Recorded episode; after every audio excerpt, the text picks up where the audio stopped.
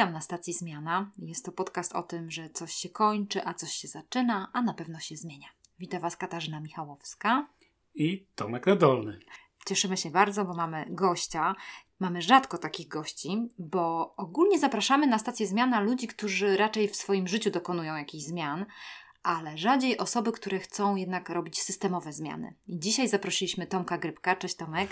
Cześć. Bardzo się cieszę, że jesteś i ja Cię przedstawię, bo nawet mam taką informację o Tobie, a później powiemy coś więcej. Otóż Tomek jest dyrektorem do spraw jakości, jest audytorem wiodącym, prywatnie jest tatą bohatera Borysa, fundację ma bohatera Borysa skoncentrowano na działalności rzeczniczej w imieniu osób z niepełnosprawnościami oraz chorobami rzadkimi. Zastępca członka Komitetu Pediatrycznego Europejskiej Agencji Leków, ekspert pomorski Polskiej Rady Inwestycyjnej do spraw instrumentów zwrotnych przy zarządzie województwa pomorskiego. Dobrze powiedziałam? Tak, wszystko Dobrze, się zgadza. Wszystko się zgadza.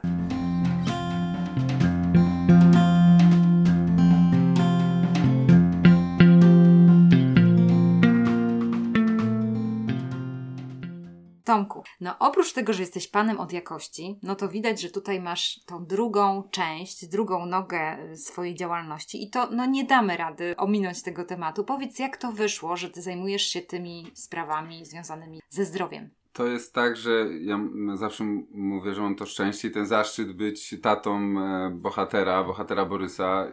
E, życie przed nami postawiło takie zadanie, że najpierw się musieliśmy zmierzyć z chorobą genetyczną Borysa, która objawiła się w pewnym momencie i stanowiła ówcześnie, ale też w pewnym sensie ciągle stanowi zagrożenie Borysa życia i zdrowia. Więc e, najpierw podjęliśmy jakby rodzicielskie działania na, na rzecz jego i, i zapewnienia mu mu terapii leczniczej i, i spowodowania tego, że będzie mógł bezpiecznie funkcjonować, czyli znalezienia terapii leczniczej. To nam zajęło blisko rok. Podróżowaliśmy po właściwie całym świecie, dwa kontynenty, zawsze to tak podsumowujemy, trzy kraje i ponad 40 tysięcy kilometrów. Po czym się okazało, że terapia jest dostępna w Polsce, we Wrocławiu i pan profesor Kałwak po diagnozie pani profesor Mazurkiewicz-Bełdzińskiej zaproponował nam realizację tej terapii we Wrocławiu. I Borys był pierwszym dzieckiem właściwie z, z tym schorzeniem, czyli z leukodystrofią metachromatyczną, który został poddany terapii przeszczepienia szpiku. To całe poszukiwanie to się właściwie w naszym środowisku nazywa odyseją często diagnostyczną, byśmy akurat diagnozę mieli, ale poszukiwania były ośrodka. Braliśmy udział w rekrutacji do dwóch eksperymentów medycznych. W jednym byliśmy w Stanach Zjednoczonych rekrutacji do terapii właśnie przeszczepienia też szpiku. No i to nas wszystko pchnęło do takiej refleksji, że ta świadomość społeczna na temat chorób rzadkich i dostępnych metod leczenia jest bardzo niska i no, należałoby coś z tym zrobić. A przez to, że chcieliśmy zrobić to inaczej, jak to różnie zawsze każdy szuka drugiej, trzeciej, czwartej drogi, więc my stworzyliśmy taką nieformalną działalność, którą nazwaliśmy drużyną bohatera Borysa. No jak jest bohater, to bohater ma zawsze swoją drużynę, więc my byliśmy siłą rzeczy drużyną bohatera Borysa. No i zaczęło się od takich drobnych kroków, jak konferencja popularna naukowa, którą nazwaliśmy Urodziny Bohatera Borysa. Borys poza tym, że jest bohaterem, to jest też, bohaterowie mają urodziny dwa razy w roku, więc Borys ma dwa razy w roku urodziny. Na te urodziny jakby wymieniamy się wiedzą i doświadczeniem, mówimy o rzeczach ważnych i trudnych w prosty i zrozumiały sposób. Potem z tego powstała wystawa Zrozumieć Bohatera, gdzie 16 artystów przedstawiło swoje wizje artystyczne i ta, ta wystawa podróżowała i była pokazywana w różnych miejscach. Potem doszliśmy do mm, koncertów jazzowych Jazz for Air, gdzie poprzez muzykę, czyli mówimy przez wiedzę, przez sztuki wizualne i sztuki muzyczne docieramy z tą świadomością społeczną, budujemy ją coraz bardziej. Ale w międzyczasie to spowodowało że zaczęliśmy się zajmować działalnością rzeczniczą na rzecz chorób rzadkich, na rzecz osób, osób z niepełnosprawnościami. Jak pewnie duża liczba z nas, angażując się w coś, staraliśmy się coraz bardziej robić to profesjonalnie, budować to partnerstwo które jest tak niezbędne na początku intuicyjnie, teraz coraz bardziej widząc z doświadczenia i z wiedzy, że to jest potrzebne. I tu docieramy do tego punktu, ta zmiana i budowania partnerstw z różnymi interesariuszami systemu opieki zdrowotnej. To ja widzę dwie zmiany. To ja rozumiem, że diagnoza lub poszukiwanie diagnozy, no to jest wielka zmiana w waszym życiu, waszego systemu, czyli w waszej rodzinie.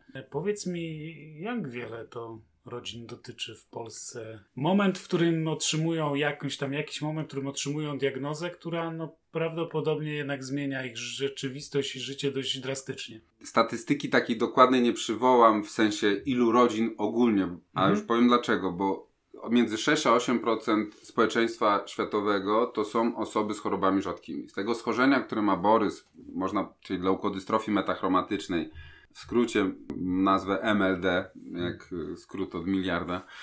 Więc jest myślę 15-20 dzieci w Polsce. 6-8% populacji na, na, świecie, no to możemy mówić o, no powiedzmy 300 milionach osób z chorobami rzadkimi. Diagnozy mogą wynikać też ze schorzeń, które nie są chorobami mhm. rzadkimi. Mogą być też, no, pewną diagnozą może być, mogą być powikłania kołoporodowe, więc stąd odpowiedzenie precyzyjne mhm. jest trudne. Natomiast no, to obrazowo można powiedzieć, że codziennie na pewno ktoś słyszy, czy nawet kilka jeśli nie kilkanaście, czy więcej nawet osób słyszą na świecie różnego rodzaju diagnozy. Czy to są diagnozy związane z y, chorobą rzadką, czy są to diagnozy związane z jakimś tam zdarzeniem. My zawsze też powtarzamy, że jakby ta granica między byciem osobą sprawną, a osobą z niepełnosprawnością jest bardzo cienka, bo to mogą być osoby, które są ofiarami wypadków, to są osoby jakichś zdarzeń, nieszczęśliwych wypadków komunikacyjnych, więc różnych, więc to oczywiście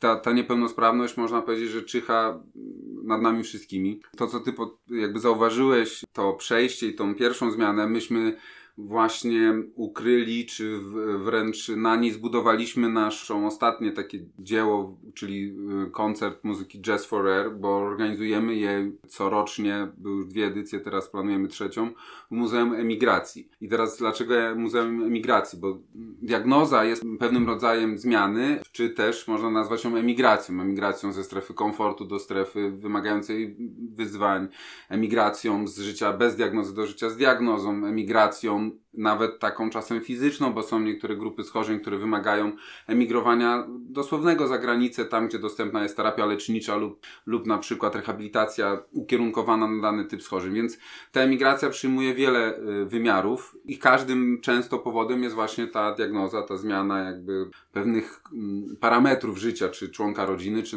czy nas samych, no bo ona może dotyczyć mm -hmm. też przecież osób dorosłych, więc... Why? Why? So hard, so hard, so hard, so hard. Why, why, why does it always have so hard? So hard. I don't understand it. I don't. Check it out, y'all. See, I stand as a man and life's in the view. Visiting my old hood, yo, you still ain't moved. On the same old, same time passing too. Mom, getting grades, but can't count on you. Seen from baby boy Jody, what you gon' do? What you gon' be? Don't let it choose you. Lost in the matrix, hats broke, handshake shit. Just for a second, can it be all good? You gotta stand strong when that road gets long. On the wrong side of the law, fighting your flaws. Why? It gotta be so hard. Swiping debit cards knowing you're so overdrawn, but you gotta keep food on the table. Rent's past due, got you feeling unstable. You gotta find balance to finally achieve your palace. I'm saying, man. Why does it be so hard? So hard.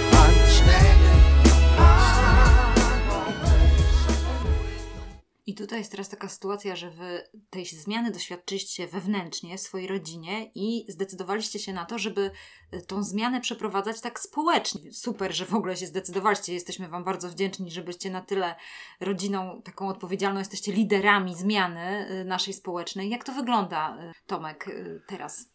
jakby dziękuję, liderem się nie czuję. No, jakby, ale, jesteś, jesteś niestety tutaj no, lider ale, zmiany. Ale każdy ma jakiś e, pomysł na, na wszystko. Myśmy chcąc zbudować i dotrzeć z tą naszą wizją i sposobem mówienia o, o chorobach rzadkich, o podnoszeniu świadomości, w języku angielskim to się nazywa tak dosyć e, obrazowo i dobrze raising awareness, czyli takiej świadomości, czyli nie, ani nie straszenia, ani nie przestrzegania, tylko takiego, takiej uważności, budowania no, świadomości społecznej, bo my też wyszliśmy z założenia, że ma, jakby mając świadomość, czy tego zagrożeń, czy szans, ryzyk, czy czegokolwiek, co, co może nas spotkać, możemy podejmować świadome decyzje. I to zaobserwowaliśmy na początku, doświadczyliśmy to osobiście, będąc w różnych mm, ośrodkach w Europie i za granicą, gdzie trochę intuicyjnie musieliśmy prowadzić rozmowy, które dotyczyły najważniejszej rzeczy, czyli życia Borysa. Myśmy od początku przyjęli takie założenie, i to się na początku w naszych wypowiedziach pojawia, że zbroiliśmy się, to znaczy budowaliśmy wiedzę, bo tak jakby ma każdy bohater ma śmiertelnego wroga, więc śmiertelnym wrogiem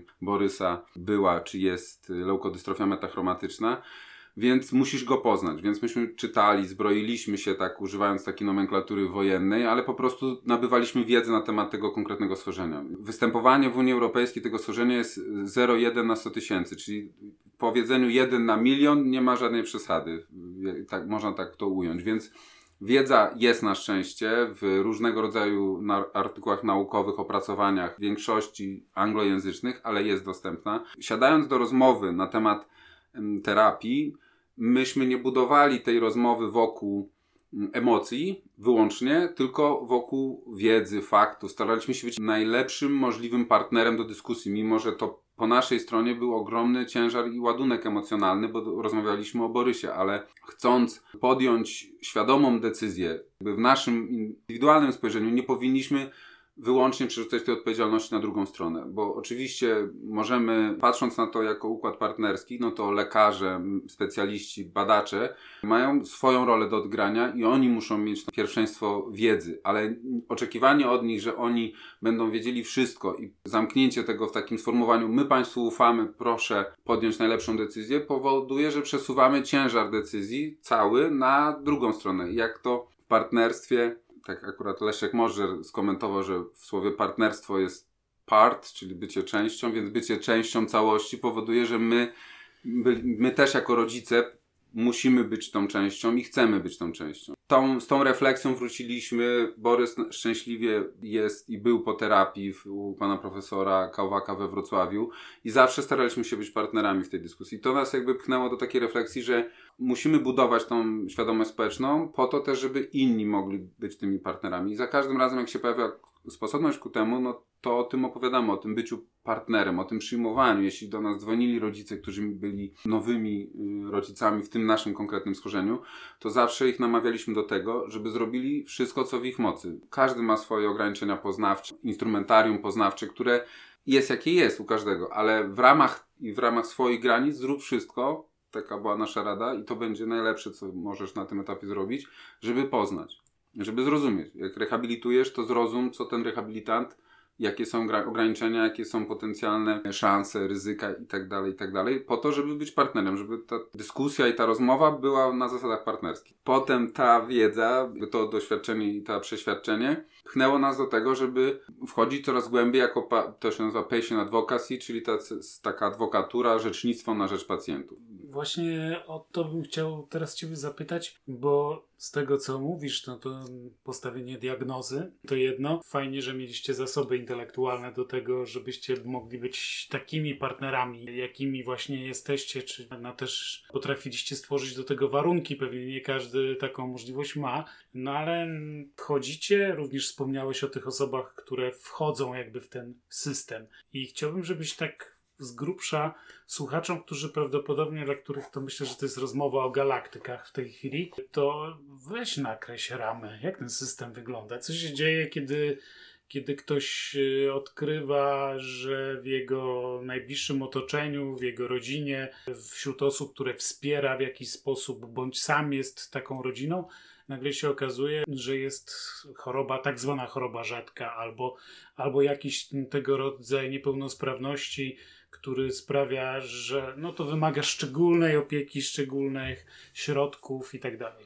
Pierwszą rzeczą, i to oczywiście słyszałem zdania, nazwijmy to odrębne, które mówiły, że nie zawsze diagnoza jest najważniejsza, albo nie zawsze diagnoza powinna być tym czymś, co daje ulgę. Każdy ma prawo do swojej reakcji na, na diagnozę.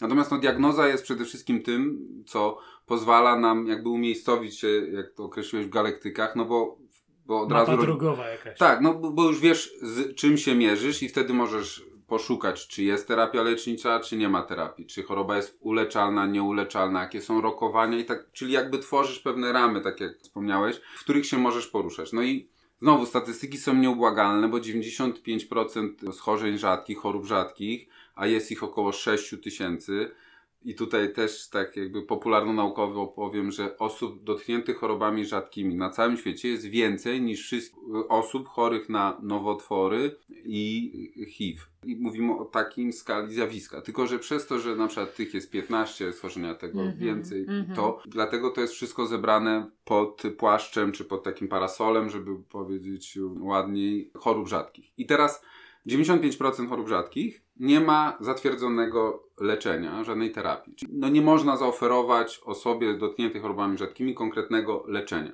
Mo może to być leczenie w jakiś sposób zachowawcze, objawowe, Niektóre schorzenia są nieuleczalne. Na drugich urodzinach bohatera Borysa nasza ukochana pani profesor Mazurkiewicz-Będzińska mówiła o niemożliwe prawie nie istnieje o, o, właśnie o terapii leczniczej na rdzeniowy zanik mięśni, czyli SMA. To jest bardzo taki nośny i ważny temat. Terapie zostały opracowane, wdrożone. W okresie, w którym myśmy widzieli, coś, co było, wtedy było w fazie eksperymentu testów, dzisiaj jest zatwierdzone. Dzisiaj, w grudniu 20 roku, schorzenie Borysa tak jakby generalnie bez wchodzenia w szczegóły, bo oczywiście jak zawsze mm.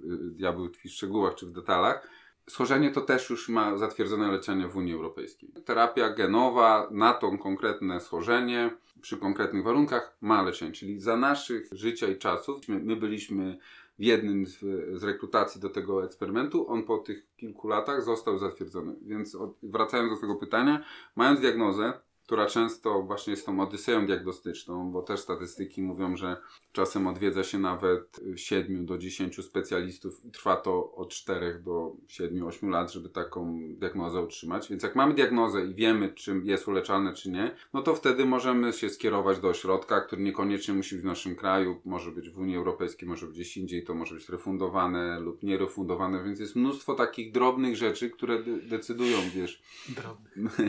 No tak, tak. My to zawsze też tak mówimy ten przykład, bo my to jak się dowiedzieliśmy, że jest pan profesor we Wrocławiu otrzymaliśmy możliwość podjęcia terapii leczniczej tu w Polsce, to ona była refundowana w ramach systemu zabezpieczenia zdrowotnego w Polsce. A w Stanach Zjednoczonych mogliśmy po taką samą, znowu bez wchodzenia w szczegóły, uzyskać terapię za od miliona do półtora miliona dolarów. I myśmy już tam pojechali na jakby weryfikację i na taką rekrutację, bo to też nie jest tak, że każdy po prostu wykłada pieniądze i może mieć tą terapię. No a na szczęście mieliśmy mm, pana profesora i ta, ta droga potoczyła się tak. Więc no, to jest jedno, jeśli terapia nie ma zatwierdzonej, ale są prowadzone eksperymenty, no to my też tą ścieżką chwilę podążaliśmy, czyli pojechaliśmy na rekrutację na, do eksperymentu tam się weryfikuje, czy dana osoba spełnia kryteria do tego, żeby zostać włączonym do eksperymentu. Eksperyment z góry wiadomo, że ma jakąś datę, w którym się kończy. To nie, niekoniecznie, bo niektóre e, schorzenia wymagają ciągłości leczenia, a on może się zakończyć niepowodzeniem na przykład, albo nie wprowadzeniem na rynek, albo nie skomercjalizowaniem, więc ścieżek, które się mogą wydarzyć jest mnóstwo, ale równolegle, które myśmy też od razu jakby podjęli, to jest kwestia rehabilitacji. My też to trochę tak jakby patrzymy na to przez pryzmat przygotowywania się do olimpiady. Rozkładasz to na 20-30 lat, w związku z tym musisz tą swoją aktywność utrzymywać w formie i, po, i powinieneś móc poszukać, czy to w systemie publicznym, bo też zapewnia i w systemie lub w systemie i lub w systemie prywatnym odpowiedniej rehabilitacji, stymulacji. Myśmy zaraz po powrocie też od razu Borysa starali się przywrócić do edukacji szkolnej, żeby tak jakby e, równomiernie, bo przy osobach sprawnych idzie swoim torem. Osiągasz wiek, szkoła, szkoła jest jakaś, wybierasz, idziesz WF, pasja, rozwijamy. Tu jest duża taka stop klatka, a jednocześnie nie możesz o tym zapomnieć, nie? Więc my też często, jak gdzieś mamy okazję, czy w gronie rodzicielskim rozmawiać, czy ktoś nas zapyta o zdanie, no to mówimy, że to jest bardzo ważne, jest fundamentalne, no ale musisz, bo jakby kaskadowość działania spowoduje, że nagle po trzech latach zakończysz na przykład odyseję diagnostyczną czy leczniczą i nagle się zorientujesz, że od trzech lat zaniedbałeś, czy musiałeś zawiesić nie wiem, stymulację intelektualną, czy nawet taką frajdę z życia, czy po prostu mm -hmm. rehabilitację, mm -hmm. a to wszystko jest ważne. No nie jesteśmy z maszyną, która po prostu podąża mm -hmm. dzisiaj to, jutro to.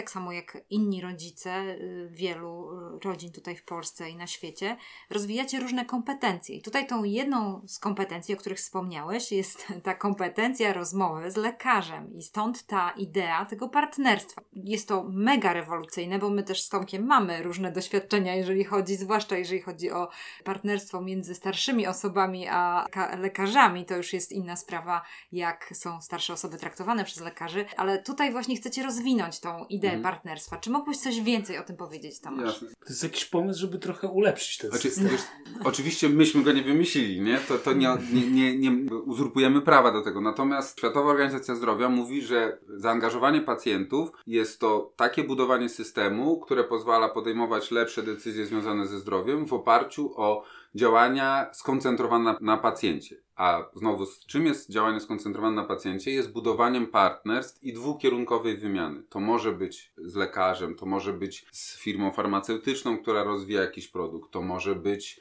z płatnikiem, który zapewnia finansowanie dla danych terapii leczniczych w danym kraju. To może być podmiot kształtujący politykę lekową, czy politykę w ogóle zdrowotną. To może być zarząd szpitala w rozumieniu nie lekarza, który świadczy tą podstawową opiekę, czy specjalistyczną opiekę.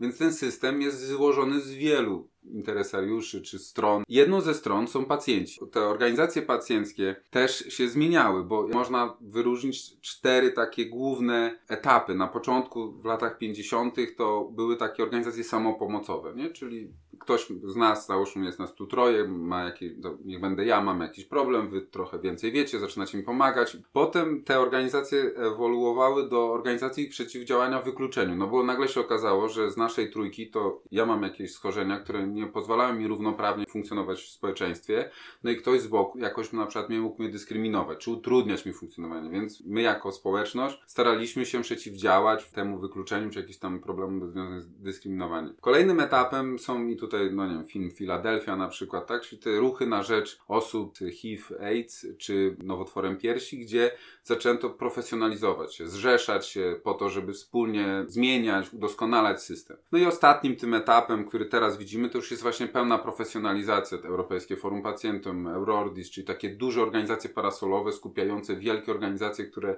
działają w danym schorzeniu po to, żeby razem wpływać na kształtowanie polityki związanej z budowaniem lepszych, doskonalszych, bardziej precyzyjnych i odpowiadających potrzebom pacjentów. No i my w tym będąc staramy się, tworząc Radę Pacjentów przy Gdańskim Uniwersytecie Medycznym Centrum Chorób Rzadkich, czy rozmawiając właśnie z obszarem metropolitalnym Gdańsk-Dynia-Sopot, czy rozmawiając z Urzędem Marszałkowskim, czy z każdym dowolnym interesariuszem publicznym, prywatnym, tworzyć to partnerstwo. To jest bardzo ważne, bo ono zakłada wymianę dwustronną, to znaczy, żeby nie używać sformułowania lekarze, tylko cały system opieki zdrowotnej, oni uczą się od nas. To nie jest tak, że my się nie uczymy od nich, to znaczy my musimy poznać, jak oni funkcjonują, zrozumieć ich system, jakie mają ograniczenia, jakie mają możliwości, jak funkcjonują, co jest ważne dla nich. Obok mamy płatnika, jeszcze kogoś, kto kształtuje politykę. Abstrahując już od tego wszystkiego, to jako rodzice też widzieliśmy, że poboczny wątek, i zaraz wrócę z powrotem, że budowanie czegoś na emocjach jest paliwem niezwykle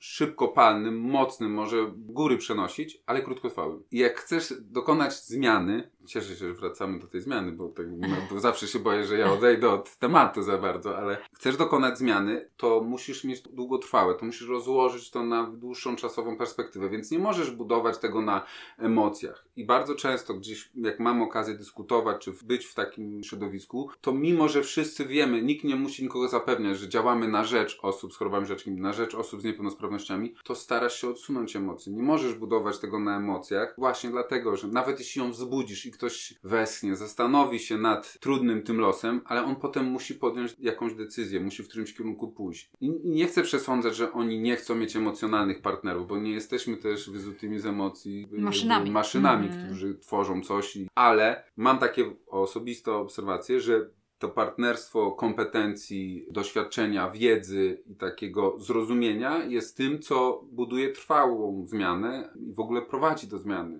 Będąc w tym, no staramy się to gdzieś tam zaszczepiać. Nie jesteśmy tylko przedmiotem zainteresowania, ale podmiotem, który współtworzy ten system. Mimo, że czasem no tak jest, że zmieniamy tą rolę i przychodzimy po prostu do lekarza z konkretnym schorzeniem, czy z konkretnym, czy my z Borysem, czy każdy inny ze swoim dzieckiem, czy samym ze sobą i chce skorzystać z tego, co przed chwilą gdzieś współtworzył, budował, ale no właśnie na tym to polega, żebyśmy tak potrafili to oddzielić i potrafili też być bardzo do, dobrymi partnerami w tym, w tym procesie. Don't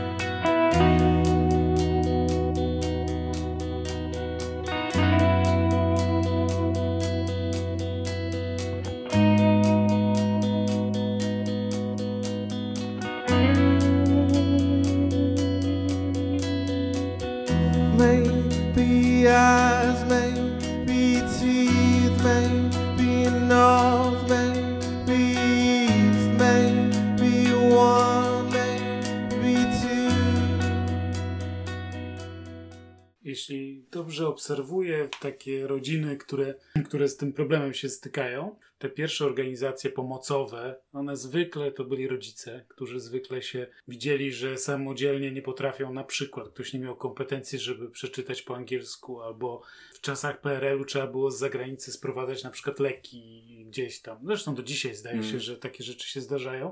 I organizowali się w jakieś tam mniej lub bardziej nieformalne rzeczy.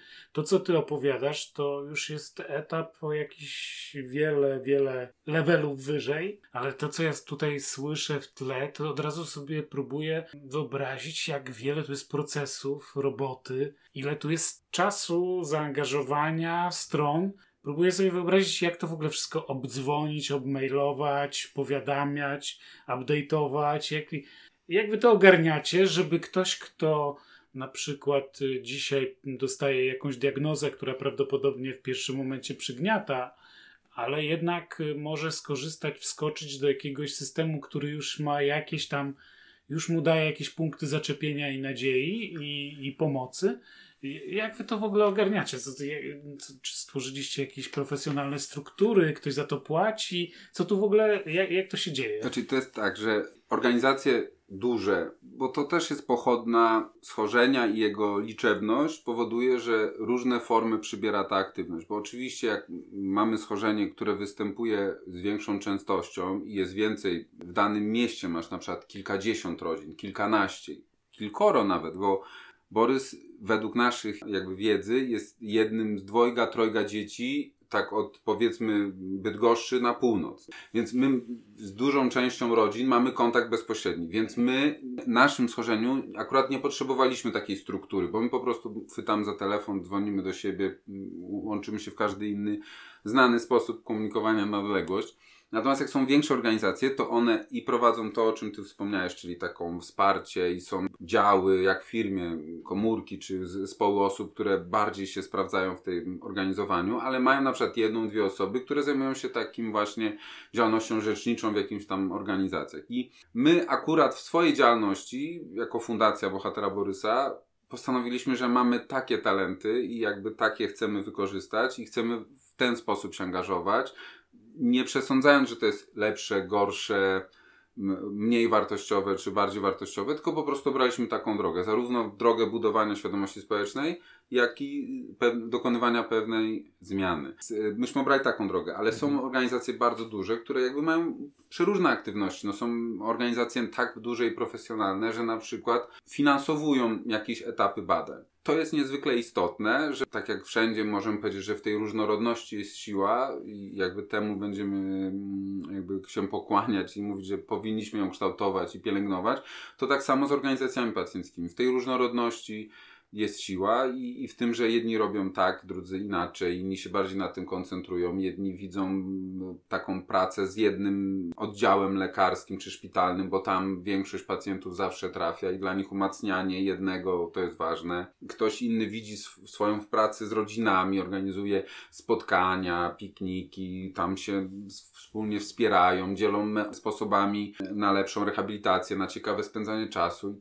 Każdemu wedle potrzeb. My po prostu obraliśmy taką drogę, żeby być partnerami w róż, w różne, na różnych szczeblach i, i wspierać te procesy. Jesteśmy maluteńką organizacją. Tworzymy to po to, żeby te partnerstwa i te wszystkie relacje e, wzmacniać, budować. Nie odmawiamy pomocy naszym rodzinom, kolegom. Każdy, kto się do nas zwróci, to, to staramy się wyjść naprzeciw. Jak ktoś potrzebuje kontaktu do, do jakiegoś miejsca, znamy, ktoś się odezwie, nie ma diagnozy mówi, trafi na naszą stronę, na nasze media społecznościowe i mówi, "Mm, chyba idziemy w tym kierunku, no to zawsze staramy Mhm. się wyjść naprzeciw. Główną naszą jakby działalnością i tym, co chcemy robić, jest bycie takim no nie chcę powiedzieć think tankiem, ale też takim no, inicjatorem rozwoju myśli i, i bycia takim partnerem. Akcelerator z rynku startupów, to by mi przyszło do Mhm. głowy, że akcelerator. To, Tak, to, trochę tak. tak, no bo, Mhm. bo przecież rozmawiając z, czy z jednym, czy z drugim inter- publicznym podmiotem, możesz zainspirować i wspólnie dokonać jakichś tam drobnych zmian, które widzimy czy tutaj w obszarze metropolitalnym, czy w mieście, czy w innych miastach. I to zawsze, bardzo często ten trzeci sektor oddolny tym właśnie ważnym inicjatorem. Czasem przychodzi z pomysłem, a czasem doskonali pomysł, a czasem jest po prostu partnerem, ważnym ogniwem w tym, w tym procesie, więc A czy Wasze y, też działania jakoś obejmują, też jeszcze jeżeli chodzi o nasz system zdrowia, ochronę zdrowia, jakoś tak na szczeblu y, takim ministerialnym, czy, czy robicie tego typu też działalności, czy jakoś się zrzeszacie, czy... My jako Fundacja Bohatera Mhm. Borysa byliśmy powołani swego czasu do pracy nad planem dla chorób rzadkich. Potem zmieniony został zespół i były inne jakby organizacje, osoby powołane i, i na tym ta polega sztafeta. To znaczy, to nie jest tak, że mówimy, że nie, Mhm. ale jak widzimy, że gdzieś jest kompetencja, której nie chcemy, nie ma potrzeby dublować, to no, nie, nie wchodzimy specjalnie na siłę, współpracujemy z tymi osobami, które współpracują gdzieś indziej. No, tak jak na wstępie powiedziałeś, ja akurat mam tą przyjemność i zaszczyt być członkiem komitetu pediatrycznego, to się nazywa alternate member, czyli zastępca członka. No i tam realizuję swoje zadania, a jednocześnie rozmawiając, y, jestem przedstawicielem szeroko rozumianych organizacji pacjenckich, które są zrzeszone w dużej organizacji europejskiej. Jeśli wpada tam, mówiąc kolokwialnie, jakaś informacja, czy coś, co potrzeba, powinniśmy reprezentować, to, to nie reprezentujemy tam głosu mnie, mojego schorzenia, mojej organizacji, czy schorzenia, które mnie bezpośrednio tylko organizacji pacjenckich. To jest akurat w tym przypadku z nominacji Komisji Europejskiej. Ale ktoś inny, mam pełno nazwisk w głowie, funkcjonują właśnie jako partnerzy w ministerstwie, przy pełnomocniku, w mieście, w, w Narodowym Funduszu Zdrowia, no wszędzie, gdzie są te organizacje i partnerzy i ten swoboda e, doboru to jest jedno, a dwa, że przede wszystkim cieszy, że są ci partnerzy, nie? bo jakby to jest najważniejsze, żebyśmy, bo o tym rozmawiamy, nie? że próbujemy zachęcić wszystkich do tego, żeby starali się być tymi partnerami i starali się jak najbardziej profesjonalizować tą swoją pracę. I teraz jeśli ktoś zacznie, pojawia się jego, na jego życiu stanie takie wyzwanie, to jak będzie chciał i czuł będzie, że to jest jego droga, to żeby właśnie włączył się czy w pracę w Mhm. tym czy w innym odcinku tego całego systemu, ale właśnie na zasadzie dobrze by było, żeby to było na zasadzie tego partnerstwa, bycia współinicjatorem zmiany, doskonalenia tego. No to jest super. Tomek nam maluje taki obraz, y, jak wygląda taki proces systemowej zmiany. Każdy wie, że to nie jest proste, bo dużo więcej ludzi by się angażowało w takie społeczne zmiany. Wiem, że wielu ludzi, zresztą słyszymy, co umiemy doskonale robić, to narzekać i wiemy, co należy zmienić, ale żeby to zmienić, to jednak potrzeba wielu, no tak jak powiedziałeś, i, i te nazwiska, które masz w głowie, czyli no musiałeś bardzo dużo ludzi poznać i, i Sieciowanie. tak, takie sieciowanie tutaj jest i też włączanie, podejrzewam, też wielu wolontariuszy, osób, które Was znają, lubią, no nie wiem, rozumieją ten problem, też ta działalność edukacyjna i tak jak mówisz, i przez kulturę, sztukę, przez te konferencje, które są urodzinami Borysa, gdzie te świetne treści pozostają też w sieci, można też y, tego słuchać, więc widzę, że tutaj dużo, dużo rzeczy się dzieje i tak naprawdę to y, przez to ta zmiana następuje, ona później też musi być jakoś sformalizowana, no bo gdzieś tam musi jakaś struktura powstać, żeby, żeby były już jakieś procesy, rozumiem, dla tych ludzi, którzy to w podobnym momencie jak wy się znajdą i mogą już wtedy już jakimiś szlakami podążać, prawda, że to...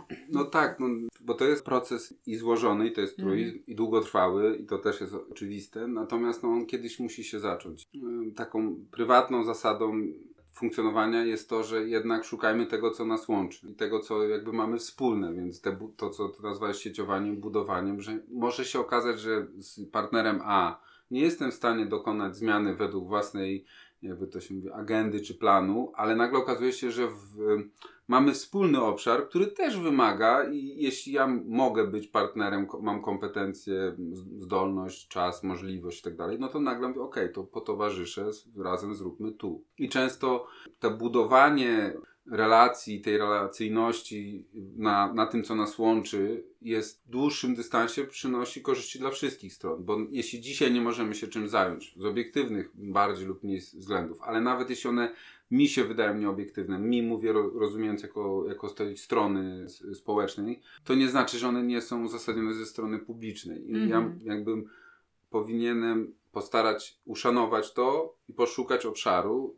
Może nie dzisiaj, to wrócimy. To jest klucz, myślę, do tego, że długotrwała działalność powinna zakładać zrozumienie dla wszystkich ze stron. Mamy to zrozumienie, tą, tą przestrzeń, tolerancję do tego, że ktoś może dziś nie chcieć dokonać zmiany w jakimś tam konkretnym obszarze. To lepiej wrócić, jak będzie tam możliwość, a postarać się w międzyczasie zrobić coś innego, bo ja na studiach ekonomicznych, które, które kończyłem, pierwszy wykład, i który zachował, został mi na zawsze, jest to, że profesor powiedział, że ekonomia to jest nauka o nieograniczoności potrzeb przy ograniczoności zasobów. To gdzieś we w każdym obszarze tak nas jakby uświadamia w tym, że może nie teraz, to za chwilę. Właśnie no, mamy nieskończenie dużo wątków, które powinniśmy zmienić, poprawić, ulepszyć, udoskonalić. Jak nie możemy w tym momencie, to wróćmy za Mhm, chwilę, poszukajmy. mhm. A, a nieraz często jest tak, że ta wygrywa, nie powinna wygrywać ta zła emocja. Już nie mówiąc, że ktoś tą emocję wykorzystuje, czy ją ma na wierzchu zawsze, ale po prostu nie powinna, bo można, można czuć rozgoryczenie, żal, mieć poczucie, że nie wyszło. Mhm. Nawet jeśli nie wyszło po raz któryś, ale czy to coś zmieni? No Nomen właśnie. omen nic. W tym duchu staramy się też funkcjonować i Mhm. Nie mówię, że zachęcamy, no bo nie stoimy i nie opowiadamy, ale dzisiaj zaprosiliście mnie, żebyśmy o tym porozmawiali, stąd jest ta platforma do tego, żeby... O tym mówić, no właśnie, O tym publicznie. Tomku, bo Mhm. ja mam takie pytanie właśnie dotyczące tego, masz taki dar widzenia tego, tej problematyki bardzo szeroko, z wielu punktów widzenia. Widzę, że też próbujesz empatyzować różne strony, wiedzieć, że inaczej na przykład farmaceutyczny biznes do tego podchodzi, inaczej ograniczoność służby zdrowia.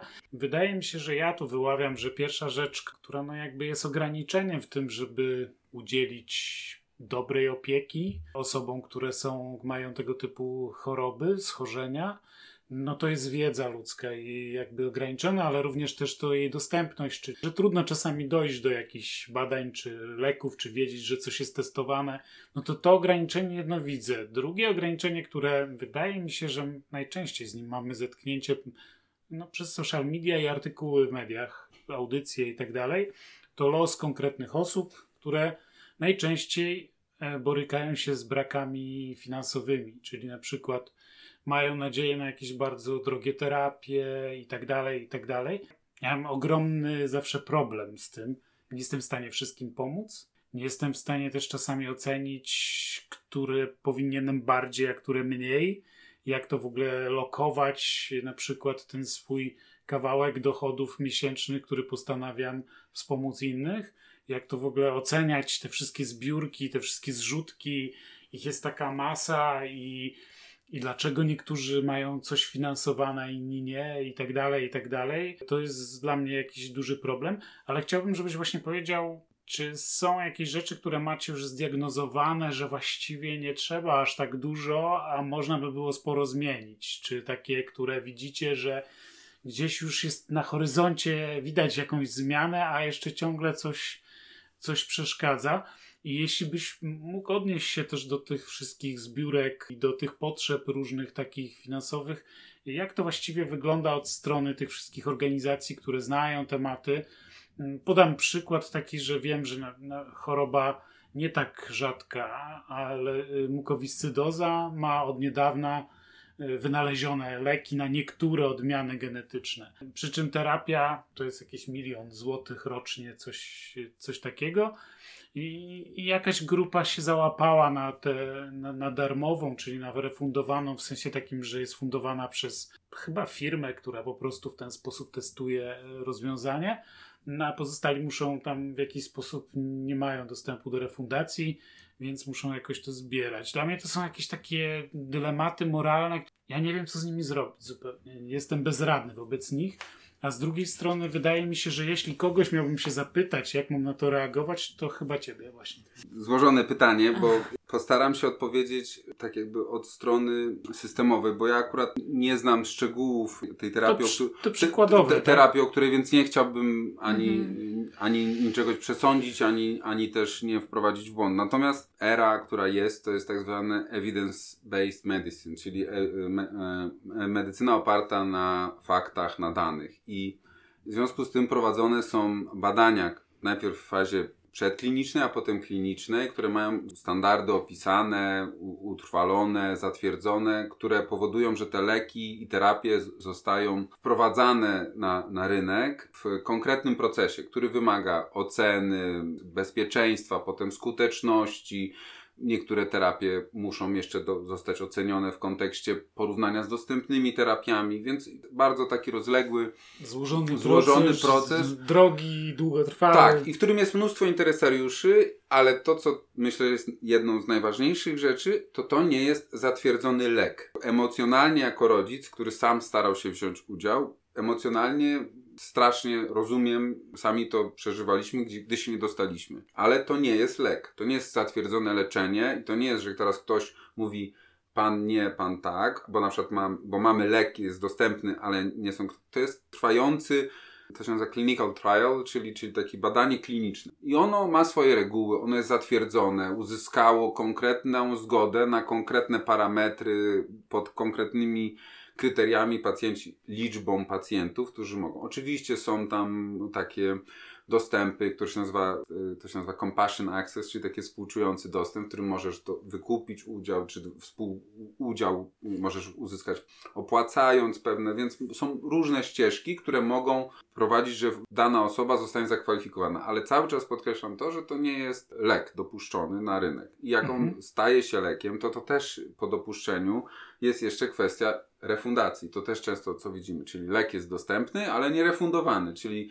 nie ma wątpliwości co do tego, że on jest bezpieczny i dostał akceptację czy w Unii Europejskiej, czy w Stanach, czy w Wielkiej Brytanii, no tam gdzie to jest, następuje ta akceptacja, do bezpiecznego stosowania u ludzi, ale nie, ma, nie miał podjętej decyzji refundacyjnej. I to jest po, po, poniekąd odpowiedź na Twoje pierwsze pytanie, czyli że to jest coś, co ten y, synchronizowanie i zrozumienie tego łączenia, że wspólny wysiłek wielu stron, żeby opracować lek i go wprowadzić na rynek, może jakby nie tyle, że zostać zniweczony, tylko utrudniony, czy jakby nie w pełni wykorzystany, bo nie masz do niego dostępu poprzez refundację, czyli znowu jakby ograniczenie takie finansowe, A które... możesz nie mieć czasu czekać 3 lata czy 5 to, to, na... to, to swoją, to już w ogóle Mhm. swoją drogą. No, ale załóżmy, że jest dostępny, ktoś wie, ale nie ma decyzji refundacyjnej. I to jest ten, ten obszar, oczywiście to nie jest proste ani łatwe, żeby teraz powiedzieć, no nie, ale jest to, powinniśmy, wsz- wszystko co się pojawia. No bo są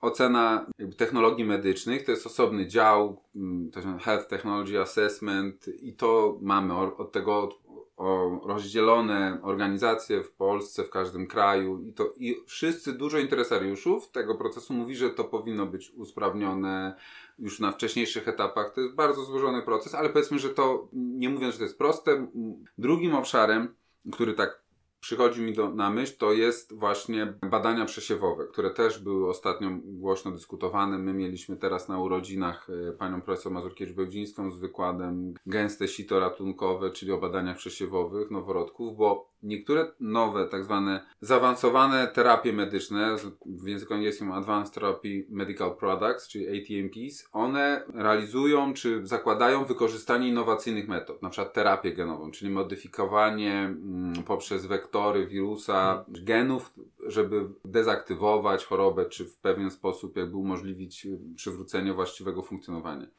No i teraz, jeśli weźmiemy pod uwagę, że mamy całą tą y, wysiłek wielu stron, finansowy i, i jakby organizacyjny, intelektualny, w ogóle, że ktoś wpadł na to, przeprowadził i tak dalej.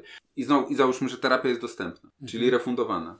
Ale nie wyłapujemy dzieci w odpowiednim momencie, czyli nie, że jak się urodzą, tylko jak są objawy, a, na- a na przykład warunkiem zastosowania leku, no bo możemy to sobie bardzo w prosty sposób uprościć, bierzesz ulotkę i masz napisane, że nie powi- powinieneś być nacho, żeby wziąć lek. No i załóżmy, nie jesteś nacho, no i to jest taki trywialny przykład tego, że Mhm. mo- może ktoś być zdiagnozowany, ale już jest za późno. Więc ten badania noworodków przesiewowe i to cała dzisiaj świat i Europa zgodnie mówi o tym, że powinniśmy na nowo spojrzeć, jak wykorzystać te, to, te odkrycia i te badania, no bo to jest naprawdę cud jakby inżynierii ludzkiej tego, że jesteśmy w stanie wpaść na to, że wykorzystując na przykład wirus HIV, tak, który jest normalnie jakby niszczycielski, ale dezaktywując jego właściwości negatywne, a wykorzystując tą mm, taką agresywność w, w działaniu, przenieść nośnik, który dokona, że zmieni się nam, e, usuniemy tą wadliwą, wadliwy gen i funkcjonowanie wadliwego genu. No to jest po prostu niewyobrażalne. No my, my sami mieliśmy taki wykład, jeden z pierwszych, wirus HIV, który leczy, nie? No to jakby Mhm. już taka O co zderzenie, o, chodzi? o co Tak, chodzi. tak. I teraz, jeśli to wszystko po, połączysz i powiesz, no nie mamy tych badań przesiewowych, albo plan jest, y, nie obejmuje tego schorzenia. I teraz mamy dzięki temu właśnie rdzeniowy zanik mięśni, ma badania pilotażowe, pani profesor pokazywała, cała Polska będzie, powiedzmy, no z pamięci mówię, do połowy przyszłego roku objęta tymi badaniami przesiewowymi. I nie dość, że wiemy, po pierwsze w tej evidence base, czyli tych na opartych na dowodach, ile tak de facto dzieci się rodzi, to jesteśmy w stanie zareagować. No, dla mnie to wysyłałem pani profesor też i to było niesamowite, jak okazało się, że dziecko, które było w łonie matki, miało zdiagnozowaną tą chorobę. Jak się urodziło, to już lekarze czekali z lekiem, żeby podać mu zastrzyk do rdzenia, i to było w Polsce, żeby zatrzymać rozwój. I tak, wiecie, no i teraz nagle sobie myślisz, to jest wszystko w tym samym kierunku. I teraz, jeśli czegoś z z tych komponentów nie działa, no to myślisz sobie, wszyscy dokonali jakiejś tam rewolucyjnej zmiany i gdzieś się zatrzymaliśmy. I znowu, absolutnie rozumiejąc osoby, które podejmują te decyzje o, o refundacji czy nie, powinniśmy zastanowić się, jak sprawić, żeby te decyzje mogły być z poszanowaniem tego głosu podejmowane w taki sposób, bo, bo czasem może brakować danych, może nie zwrócono nie na takie dane, jak trzeba uwagę. Emocjonalnie my się wszyscy mówimy, no tu jest leczenie, tu, tu jest załóżmy refundacja, a nie mamy badania przesiewowego, bo na przykład z jakiegoś względu nie zostało uwzględnione. I, i, to, I to takie te dwie rzeczy od razu mi jakby przychodzą na myśl, które w tym można, powinniśmy jak najszybciej spróbować udoskonalić, ale to nie jest prosty proces. On się odbywa na poziomie europejskim, dyskusja, są różnego rodzaju agendy, plany po to, żeby to Ale to główną przeszkodą są środki finansowe? Ocena terapii medycznych jest podejściem ekonomicznym i finansowym, czyli przeliczeniem tego, co nie chcę powiedzieć, że się opłaca, tylko jak to wygląda od strony finansowej. Nie przyrównując inwestycje, zmiany, infrastrukturalne projekty, to też się przyglądamy, czy wydanie środków X na przebudowę, budowę czegoś, drog, innej infrastruktury spowoduje rozwiązanie problemu, zmianę, jakie koszty ekonomiczne wywoła, jakie ko- korzyści ekonomiczne, no taką tak samo są dokonywane te analizy, więc oczywiście gdzieś te pieniądze są w tle. Natomiast to nie, za, nie zawsze można przyjąć, że przesunięcie środków finansowych z jednego miejsca w drugie może dać lepsze rozwiązanie mm, problemu czy wyzwania. Natomiast no, to nie może być podjęte na, wy, na, na wydaje mi się, czuje, bo jeden czuje tak, drugi tak. O, są mnóstwo interesariuszy, którzy mają swoje perspektywy, więc jest to proces złożony, ale jednocześnie na przykład ocena e, terapii medycznych jest e, dla każdego kraju niezależna, czyli e, zatwierdzanie terapii leczniczych jest na poziomie europejskim, czyli wszyscy znamy już dzisiaj teraz Europejską Agencję Leków, która mu dopuszcza szczepionki, na przykład to jest zatwierdziła, prowadzi badania i tak dalej. Po czym jest ocena terapii medycznych i każde państwo w Unii ma swoją osobną. Wspólna decyzja, że można, a potem czy w, osobna, indywidualna decyzja, czy finansowa, czy jak. Więc jakby jest mnóstwo takich obszarów, w których ważny też jest głos pacjentów i ważne jest dyskutowanie, rozmawianie, ale to też nie jest tak, że możemy ten wektor zmiany przy, przyłożyć tylko już tu, w tym miejscu, bo, bo na przykład zbieranie danych do tej oceny może nastąpić już na fazie klinicznych testów i, i być zbieraniem danych, które na tym etapie, który będzie gdzieś tam za naście lat czy kilka lat, będzie potrzebne, więc y, mając tego świadomość i widząc to tak jakby całościowo, organizacje pacjenckie i strony mogą już na tym etapie o tym dyskutować, żeby tutaj to się udało osiągnąć.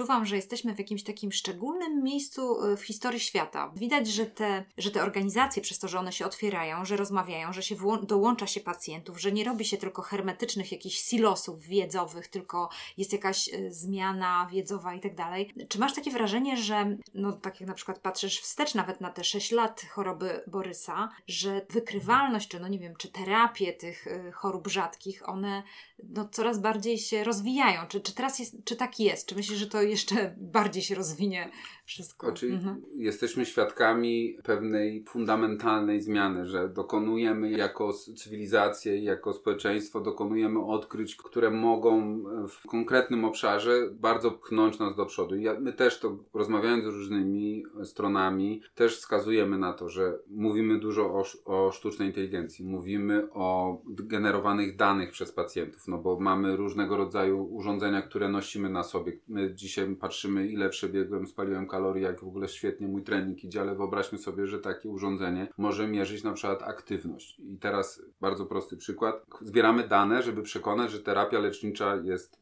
y, wartościowa powinna być refundowana. I teraz takie dane zbierane poprzez tego, że przed terapią osoba była aktywna 2 godziny, a po terapii jest aktywna 4 godziny, dokładają kamyczek do tego, że mamy bardzo duży zasyp danych, który za pomocą sztucznej inteligencji, wykorzystania m, jakby tak zwanego big data mogą zostać przeliczone na świecie i stanowić konkretny dowód w wykorzystaniu, modelowaniu, symulacji itd., itd. I to wszystko powoduje, że to jest już dzieje się teraz. Jednocześnie te terapie genowe, obserwując to, widząc tą zmianę, jesteśmy w miejscu, w którym troszkę możemy albo pchnąć to do przodu i powiedzieć ok, i właśnie takie drobne zmiany typu badania przesiewowe, typu refundowanie, typu zbieranie tych danych i obserwowanie, może, możemy powiedzieć ok, powinniśmy dalej rozwijać i te terapie powinny być doskonalone przy ograniczonym jakby rozumieniu, zbieraniu danych i byciu po tej bezpiecznej stronie obserwowaniu, czy się nic złego nie dzieje, bo to też jest ważne, to, to cały ten monitoring, przecież te dane, które teraz zbieramy,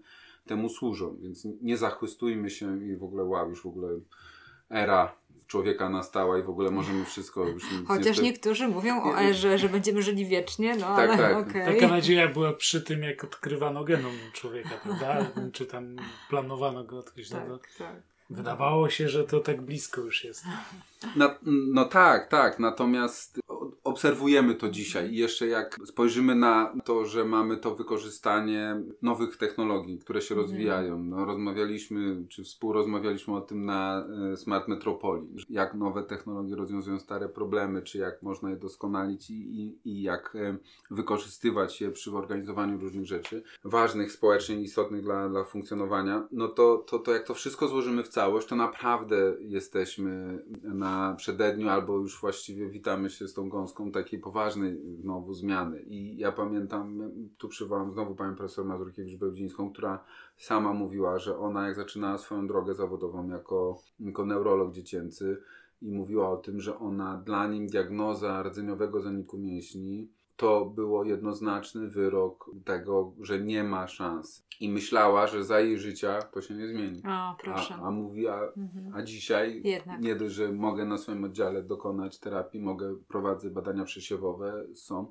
to się dokonuje. No mówię, no, nawet z Mhm. punktu widzenia, dużo jeszcze na przykład w naszym schorzeniu, tym, tym e, MLD, ale no myśmy byli, brali w tam którejś fazie, próbowaliśmy się dostać do tej fazy z Borysem i to było w 2015 roku na początku, a w grudniu 20 już ta terapia uzyskała warunkowe zatwierdzenie na, na Unię Europejską. Teraz trwają te dalsze procesy i tak dalej, i to jest istotne. Między innymi badania przesiewowe, bo w tym powodują, że ta zmiana już się dokonała, ale nie w pełni, więc Tak. jakby oczywiście jest mnóstwo jeszcze wysiłku i mnóstwo tego, co powinniśmy jeszcze wszyscy, cały system zrobić, ale też, bo tu mówimy o takich, skoncentrowaliśmy się na takich jakby, wiecie, wielkich odkryciach przełomowych, Mhm. ale przecież jest mnóstwo drobnych zmian, czego też znowu możemy po, o tym rozmawialiśmy, bo mamy na przykład standard minimum dla osób z niepełnosprawnościami, bo ta niepełnosprawność może wynikać z, ze schorzenia, z diagnozy, ale też po prostu z wypadku losowego albo z, z jakiegoś zdarzenia okołoporodowego na przykład.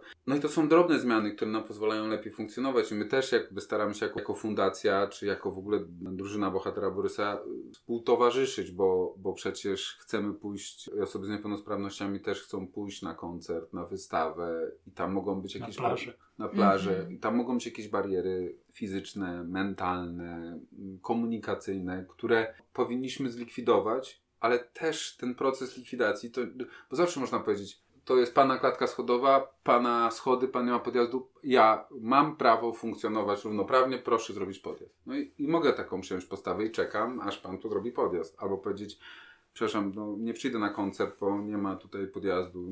Mogę Mhm. taką przyjąć postawę, Mhm. ale mogę pomyśleć, podejść i zastanowić się, słuchajcie, a może zastanówmy się, jak to zrobić, może... I oczywiście to jest druga strona potrzebna, bo jak ktoś mi w podmiocie, mi czy komuś powie, przepraszam, nie, nie jestem zainteresowany, nie, nie ma u nas osób z niepełnosprawnościami, więc nie będę, a jak zaczną przychodzić, to, to wtedy się z tym zajmiemy, albo nie mamy na to środków, no to jakby może być tak, że to nie jest ten moment, albo... Ale jeśli ktoś plan, powie, że planujemy remont za 2-3 lata i nie do końca wiemy, jak to zrobić, żeby to spełnić Wasze oczekiwania, to w tym momencie jesteście partnerem, tak? Mhm. który powie, to my Wam pomożemy. Powiemy, gdzie poszukać standardów, gdzie, Mhm. że są wypracowane, gdzieś tam na jakiejś stronie, wystarczy to na przykład już wpisać w przetarg albo ze specyfikacji i tak dalej, i tak dalej. Mhm. Rozumiem, że na tym jakby polega ten taki nie zakładacie blokady na przykład wejścia do budynku, który jest niedostosowany, ale jesteście otwarci na tych, którzy są otwarci. My jako fundacja i my jako, mówię teraz generalnie, Mhm. jako strona, nie? Mhm. czyli organizacje pacjenckie czy organizacje reprezentujące osoby z niepełnosprawnościami. Są na pewno tacy, którzy widzieli celowość w założeniu blokady i mają do tego pewnie prawo, jeśli to robią w granicach nomen omen prawa. Natomiast no, my inną drogę przyjmujemy i staramy się do, do niej zapraszać i przekonywać i po, po, po to dzisiaj też o tym rozmawiamy, że to jest taki właśnie ten model, który może być bardziej jakby właściwy y, do tego, żeby spowodować tę zmianę. Słuchajcie, już będziemy lądowali w naszej rozmowie i miałam taki pomysł na koniec, że moglibyśmy to, co nam przychodzi do głowy, powiedzieć jakieś takie albo cechy, albo rzeczy, które muszą się wydarzyć, żeby nastąpiła zmiana systemowa. Jakbyśmy tak, y, tak sobie coś tam wybrali i powiedzieli kilka takich rzeczy, które przychodzi mi do głowy. Więc ja zacznę. Ja myślałam sobie o tym, że, że musi być lider, który podejmie inicjatywę. Tomek. Ja myślę, że podstawą jest wytrwałość w działaniach i że ten tak grit to nazywają po angielsku, ten takie ciągłe, ciągłe mm, powtarzanie tych samych y, struktur i ich jakby popularyzowanie. Zgadzam się i powiem też od siebie, że myślę, że najważniejsze to jest osiągnięcie tego kompromisu. I to, co chyba jest w tym kompromisie najtrudniejsze, to że żadna ze stron nie wygrywa, nie osiąga wszystkiego, czego założyła, siadając do przysłowiowego stołu, ale wszyscy odchodzą od tego stołu satysfakcjonowani. I to jest absolutnie, w takim moim odczuciu, niezbędne do tego, żeby te wszystkie strony pogodzić, zrozumieć, znaleźć i, i to wy- wykorzystać w pozytywnym znaczeniu to, co każdy, przy, z czym przychodzi do tego stołu. I też mówiłeś o tym, że czasami warto trochę odłożyć emocje, szukać wiedzy. No to absolutnie, to jakby to w ogóle, Mhm. wiecie, to jest taki warunek wstępny. Jakby ja się naprawdę uczepiam tego słowa partnerstwo, tylko ono jest tak głębokim pojęciem definiującym tak dużo obszarów i tej, tej relacyjności i warunków wstępnych, no bo żeby być pełnoprawnym partnerem muszę mieć wiedzę. Muszę zbudować płaszczyznę porozumienia. Muszę mieć kompetencje do tego, żeby druga strona, czy wiele stron widziała sens, żebym ja był przy tym samym stole, żebym był tym partnerem. Muszę te emocje odłożyć, no bo nikt nie lubi być szantażowany Mhm. w żaden sposób. No nie? oczywiście. I to się zamyka w tym partnerstwie, dlatego też no i Światowa Organizacja Zdrowia i organizacje europejskie takie, które zajmują się tymi kwestiami od dawna, już lata, lata temu stwierdziły, że to jest proces oparty o partnerstwo i wymianę dwukierunkową. Dwukierunkową może być z wieloma stronami. Myślę, że to, to jakby jest taka puenta. Każdy pewnie może sobie dopowiedzieć, co powinno się złożyć na to, żeby on się stał wartościowym partnerem, bo, Mhm. bo my funkcjonujemy w tym, ale można być wyspecjalizowanym byciem partnerem w innym obszarze właśnie takim Mhm. dokonywania zmian, jakby czy w instytucji Tak. konkretnej, czy... Jedną z rzeczy, którą sobie wezmę od Ciebie, Tomek, z tej rozmowy, to na pewno to, że Ty powiedziałeś takie zdanie, że no można się nie zgadzać, czy denerwować, czy generować te, te negatywne emocje, ale one są takie nieproduktywne. I wydaje mi się, że to jest też takie clue takiego lidera zmiany, że albo robimy, albo narzekamy, nie? W sensie takim, no to już przestańcie narzekać, po prostu zróbmy coś, nie? I, i zajmijmy się tym. Dla mnie no. ta opowieść twoja jest w pewnym sensie Mhm. uniwersalna, bo ten model takiego mm, głębokiego zrozumienia mm, uwarunkowań, które są różnych stron i tego, co one mogą, a czego być może nie mogą, a może nie wiedzą, że mogą jeszcze, albo pokazywania y, różnych sytuacji, ona jest o tyle uniwersalna, że to i konflikty dzielnicowe można rozwiązywać, i różnice interesów na, pomiędzy nie wiem, pieszymi a rowerzystami i, Mhm. i nie wiem, i w kościołach y, można rozwiązywać, i w jakichś różnych społecznościach, które mają różne, wydawałoby się, że skrajnie różne interesy, a jednak jest wspólnym ich interesem jest to, że muszą funkcjonować w jakimś momencie, czasie, przestrzeni. I dokładnie to, mimo że wydaje się, że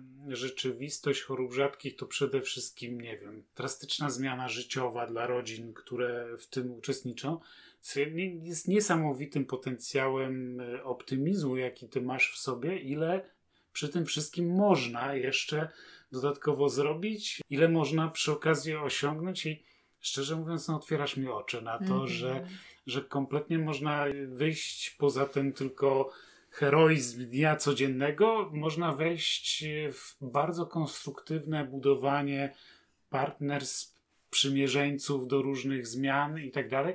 No i po prostu widzieć na przestrzeni sześciu lat faktyczną zmianę. Mhm, Więc to to, to jestem pod wrażeniem ogromnym. Dziękujemy Wam bardzo za Dzięki, tą robotę. dzięki. Ja się odniosę tylko, jeśli pozwolicie Oczywiście. jeszcze. Macie absolutnie rację. I Tomek, to co też powiedziałeś, że to jest przepis uniwersalny. Bo wyjmujesz y, element chorób rzadkich, wkładasz jakiś inny problem społeczny, wyzwanie, inny obszar, który chcesz jakby wspólnie z kimś dokonać. Czy to będzie kwestia w szkole. Wiecie, to też wszyscy wiemy, że te nasze obszary działania, te nasze małe ojczyzny, to są, wiecie, od, od wspólnoty, szkoły, klatki, dzielnicy, one, ale jakby przepis można powiedzieć, że jest uniwersalny, tylko czasem może trzeba inaczej dobrać proporcje i, i czasem inaczej na to, na to spojrzeć. Ja jeszcze odniosę się do ty, o tym gridzie, o tej wytrwałości. To mam takie znowu kolejne wspomnienie, które mi zostało z czasów studenckich, jak byłem na spotkaniu z panem profesorem Skórą e, z, ze stacji na Helu i on mówił, wiecie, bo praca ekologa to jest tak, takie rzucanie grochem o ścianę i wtedy przychodził jęk zawodu, takiego zrozumienia, no, no, no w sumie racja. On mówi, no tak, ale jak się tak długo i wytrwale rzuca tym grochem, to w końcu ściana się zrobi zielona. No i jakby gdzieś w tym takim podejściu, działaniu, że wiesz, że, że takiego wytrwałości, ale takim ze zrozumieniem. Nie? Czego akurat jego życie było przykładem. Przykładem. Tak. Dzięki Tomek za rozmowę. Dzięki wielkie Dzięki za zaproszenie. Well, I ain't never been no hometown never been no golden child. Well, I ain't never been no hometown